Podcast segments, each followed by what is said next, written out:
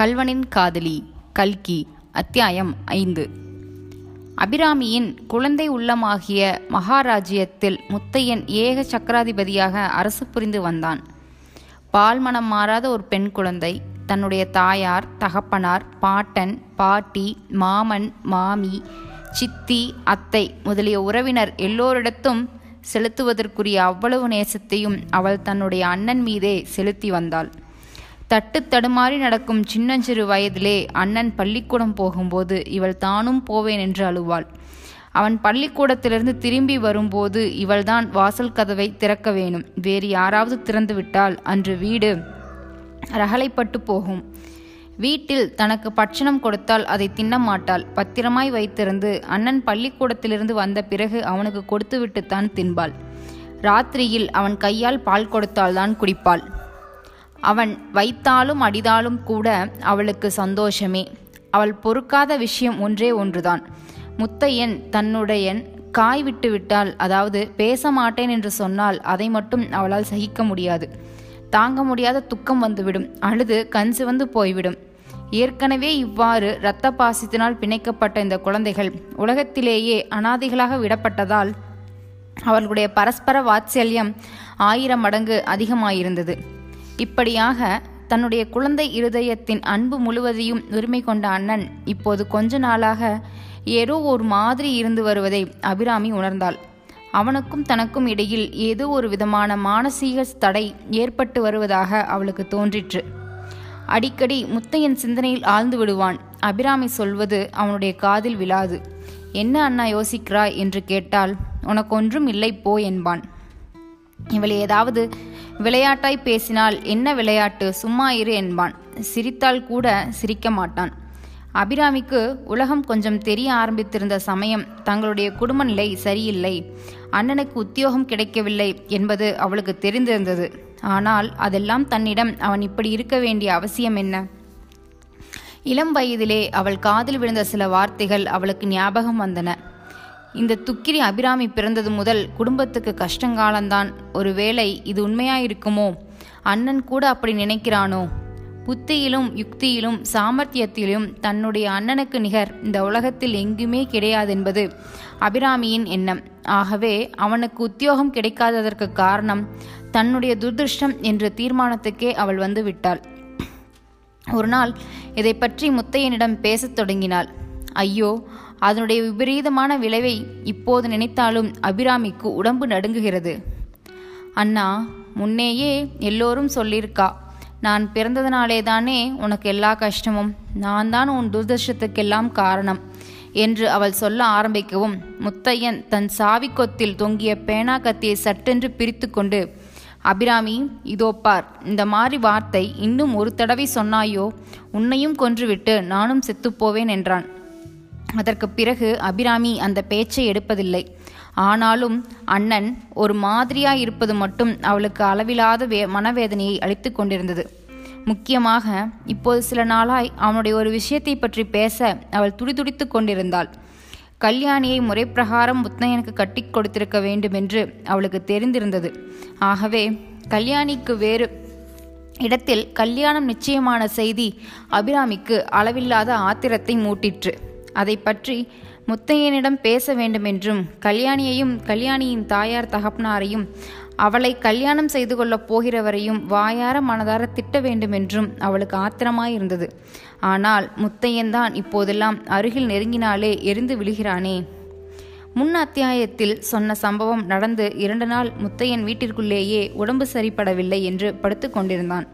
மூன்றாம் நாள் காலை எழுந்து வெளியே போய் வெகுநேரம் ஆறு குளம் வாய்க்கால் எல்லாம் சுற்றிவிட்டு வீடு திரும்பினான்.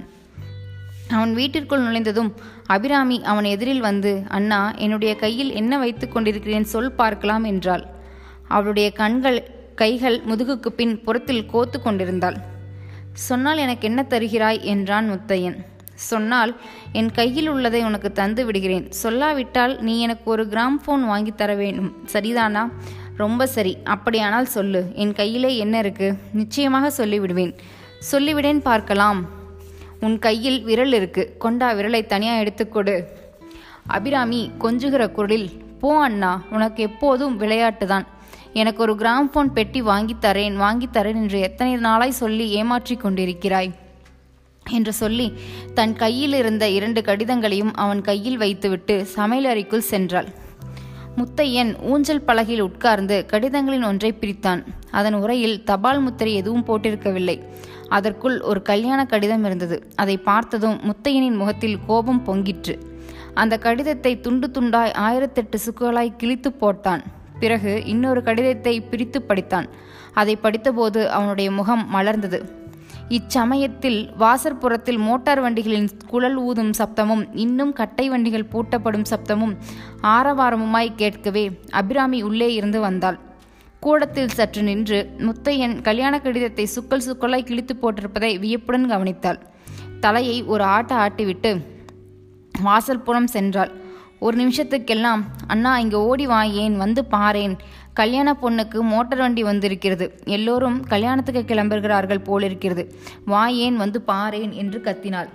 அதை கேட்ட முத்தையன் பரபரப்புடன் எழுந்து போய் வாசற்படி கப்பால் நின்ற அபிராமியை பிடித்து இழுத்து உள்ளே தள்ளினான். வாசல் கதவை பட்டீரென்று தாழ்பால் போட்டுவிட்டு அவளை கரகரவென்று இழுத்து கொண்டு வந்து ஊச்சலில் உட்கார வைத்தான்.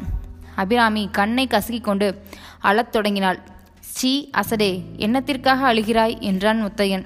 நீதான் வெறுமனே வெறுமனே என்னிடம் கோபித்துக் கொள்கிறாயே நான் என்ன தப்பு செய்து விட்டேன்? அடடே இதற்காகத்தானா? உன் பேரில் எனக்கு ஒரு கோபமும் இல்லை. அபிராமி நீ வாசலில் போய் நின்றால் அந்த தரித்திரங்கள் ஏதாவது நினைத்து கொள்ளும். அந்த பீடிகளின் முகத்தில் நீ விழிக்க வேண்டாம் என்றுதான் அழைத்து வந்தேன். அபிராமி கண்ணை துடித்துக்கொண்டு சிரித்த முகத்துடன் இல்லை அண்ணா நம்ம கல்யாணி அக்காவுக்கு தானே கல்யாணம். பார்த்தால் என்ன என்றுதான் என்பதற்குள் முத்தையன் மிகவும் கடுகடுப்புடன் கல்யாணி கல்யாணி கல்யாணி உனக்கு வேறு பேச்சே கிடையாதா? அது கிடக்கட்டும் அபிராமி. நாம் இந்த ஊரை விட்டே போகப் போகிறோம் தெரியுமா? எனக்கு வேலை கிடைத்து விட்டது என்றான். வேலையா? என்ன வேலை அண்ணா? கலெக்டர் வேலையா? கலெக்டர் வேலைக்கு திருடப் போகணும். நான் கலெக்டர் வேலை பார்ப்பதாயிருந்தால் அப்பா ஏன் செத்துப் போகிறார்? உன்னை நாளைக்கு கட்டிக்கொள்க வருகிறவன் கலெக்டர் வேலை பார்ப்பான். எனக்கு கணக்குப்பிள்ளை வேலைதான் கிடைத்திருக்கிறது. திருப்பரங்கோவில் மடத்தில் இதோ பார் உடனே புறப்பட்டு வரும்படி கடிதம் வந்திருக்கிறது என்று சொல்லி கடிதத்தை அபிராமியிடம் கொடுத்தான். அபிராமி கடிதத்தை படித்துவிட்டு எந்த திருப்பரங்கோவில் அண்ணா? முன்னே அப்பா இருக்கிற போது தெப்ப உற்சவத்துக்கு போனோமே அதுதானே? ராட்டினத்தில் ஏறி சுத்தி விட்டு மறுக்கொழுந்து மிட்டாயெல்லாம் வாங்கி கொண்டு வந்தோமே அந்த ஊர்தானே? என்றாள். ஆமாம் அந்த ஊர்தான். இந்த சனியன் பிடித்த பூங்குளத்தை விட்டு நாம் நாளைக்கே கிளம்பி போய்விடலாம். இங்கே திரும்பியே வர வேண்டாம். இந்த ஊர் முகத்திலேயே விழிக்க வேண்டாம் என்றான் முத்தையன். டுக் டுக் டுக் என்று அப்போது சுவரிலிருந்து பள்ளி சப்தத்தது. பள்ளி சொல்கிறது என்ன? நல்ல சகனம் என்றால் அபிராமி.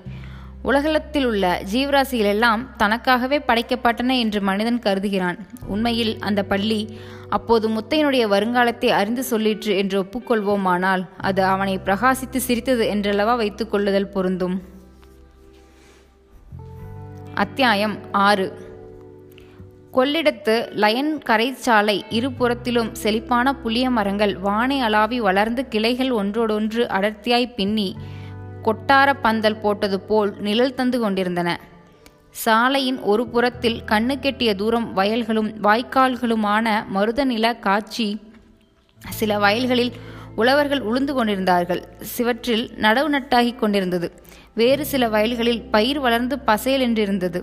இடையிடையே குளிர்ந்த தென்னந்தோப்புகள் ரமணீயமான அந்த சாலையில் உச்சி வேளையில் ஒரு கட்டை வண்டி மெதுவாய் போய்க் கொண்டிருந்தது. அதில் குடும்பத்துக்கு அவசியமான தட்டுமுட்டு சாமான்கள் ஏற்றப்பட்டிருந்தன. பின்னால் காலை தொங்க போட்டுக்கொண்டு அபிராமி உட்கார்ந்திருந்தாள். அந்த வேளையில் அந்த குளிர்ந்த சாலையில் பிரயாணம் செய்வதே ஒரு ஆனந்தம். அதிலும் குழந்தை உள்ளத்தில் குதூகலத்துக்கு கேட்கவா வேண்டும்?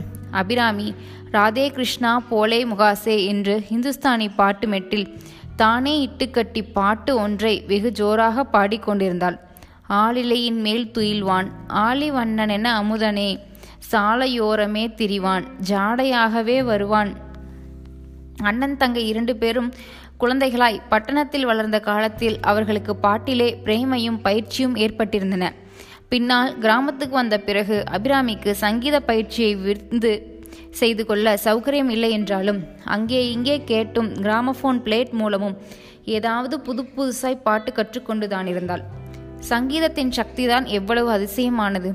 குதூகலத்தை அனுபவிப்பதற்கு எப்படி கானம் சிறந்த சாதனமாயிருக்கின்றதோ அதே போலவே துக்கத்தில் ஆறுதல் பெறுவதற்கும் சங்கீதமே இணையற்ற சாதனமாயிருக்கிறது.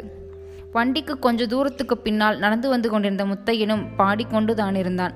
எண்ணாத எண்ணமெல்லாம் எண்ணி எண்ணி எட்டாத பேராசை கோட்டை கட்டி என்னும் வரிகளை அவனுடைய வாய் பாடிக்கொண்டிருந்தது. அவனது உள்ளத்திலோ ஒன்றின் மேலொன்றாக எத்தனை எத்தனையோ எண்ணங்கள் தோன்றி குமுறிக் கொண்டிருந்தன எந்த ஊரிலே உள்ள ஒவ்வொரு மரமும் செடியும் கொடியும் அவனுடைய உற்ற துணைவர்களைப் போல் அவ்வளவு தூரம் அவனுடைய அன்பை கவர்ந்திருந்தனவோ அந்த ஊரினுடைய மண்ணை உதறிவிட்டு அவன் இப்போது போகிறான். அதை நினைத்தபோது அவனுடைய கண்களில் ஜலம் துளித்தது. ஆனால் ஏதோ ஒரு வேலை என்று ஆகி இனிமேல் பிற்கால வாழ்க்கையை பற்றி கவலையில்லாமல் இருக்கலாம் என்பதை எண்ணியபோது ஒருவாறு ஆறுதல் ஏற்பட்டது. ஆனால் அந்த பிற்கால வாழ்க்கையை பற்றி அவன் கட்டிய ஆகாய கோட்டையெல்லாம் என்ன ஆயிற்று? பொல பொலவென்று உதிர்ந்து மண்ணோடு மண்ணாக அல்லவா போய்விட்டது. கல்யாணியின் வாழ்க்கையும் இவனுடைய வாழ்க்கையும் திட்டமாக பிரிக்கப்பட்டு போயின அல்லவா? இனிமேல் அவை ஒன்று சேர்வதை பற்றி நினைக்க வேண்டியதே இல்லை. இந்த எண்ணத்தை சகிக்க முடியாதவனாய் முத்தையன் விரைந்து நடந்து வண்டியின் முன்புறமாக வந்து வண்டிக்காரரை பார்த்து சுப்பராயா நான் கொஞ்சம் வண்டி ஓட்டுகிறேன். நீ இறங்கி நடந்து வருகிறாயா? என்றான். வண்டிக்காரன் இறங்கியதும் தான் மூக்கணையில் உட்கார்ந்து மாடுகளை விரட்டு விரட்டென்று விரட்டினான். வண்டிக்காரனுக்கு திகில் உண்டாகிவிட்டது. அந்த சாலையோ ஆபத்தான சாலை. இரண்டு பக்கமும் கிடுகிடு பள்ளம். ஒரு புறம் நதிப்படுக்கை மற்றொரு புறம் வாய்க்கால். மாடு கொஞ்சம் இருந்தாலும் வண்டிக்கு ஆபத்துதான். இப்படிப்பட்ட நிலையில் இந்த முரட்டு பிள்ளையிடம் மூக்கணாங்கயிற்றை கொடுத்து விட்டோமே என்று கதி கலங்கினான் வண்டிக்காரன். ஐயா ஐயா நிறுத்துங்க கொஞ்சம். கொஞ்சம் நிறுத்துங்க பிள்ளை. உங்களுக்கு புண்ணியமாய் போகும் என்று கூவிக்கொண்டே லொங்கு லொங்கு என்று ஓடி வந்தான். ஆனால் வண்டி இப்படி வேகமாக ஓடியதில் அபிராமியின் குதூகலம் அதிகமாயிற்று. பின்னால் சுப்பராயன் குடல் தெறிக்க ஓடி வருவதை பார்த்து அவள் கலகலவென்று சிரித்தாள். அப்படி சிரித்து கொண்டிருக்கும் போதே அவளுக்கு என்ன ஞாபகம் வந்ததோ என்னமோ தெரியாது. திடீரென்று அவளுடைய சிரிப்பு பத்து மடங்கு அதிகமாயிற்று. குலுங்க குலுங்க வயிறு வலிக்கும்படி சிரித்தாள். முத்தையன் திரும்பி அவளை பார்த்து ஏ பைத்தியமே எதற்காக சிரிக்கிறாய்? என்றான். அண்ணா சுப்ராயின் தொந்தியை பார்த்ததும் எனக்கு ஒன்று ஞாபகம் வந்தது. அதை நினைத்தால் சிரிப்பை அடக்கவே முடியவில்லை என்றாள். போதும் போதும் பல்லை சுலுக்கிக் கொள்ளப் போகிறது. அது என்னவென்று சொல்லிவிடு என்றான் முத்தையன்.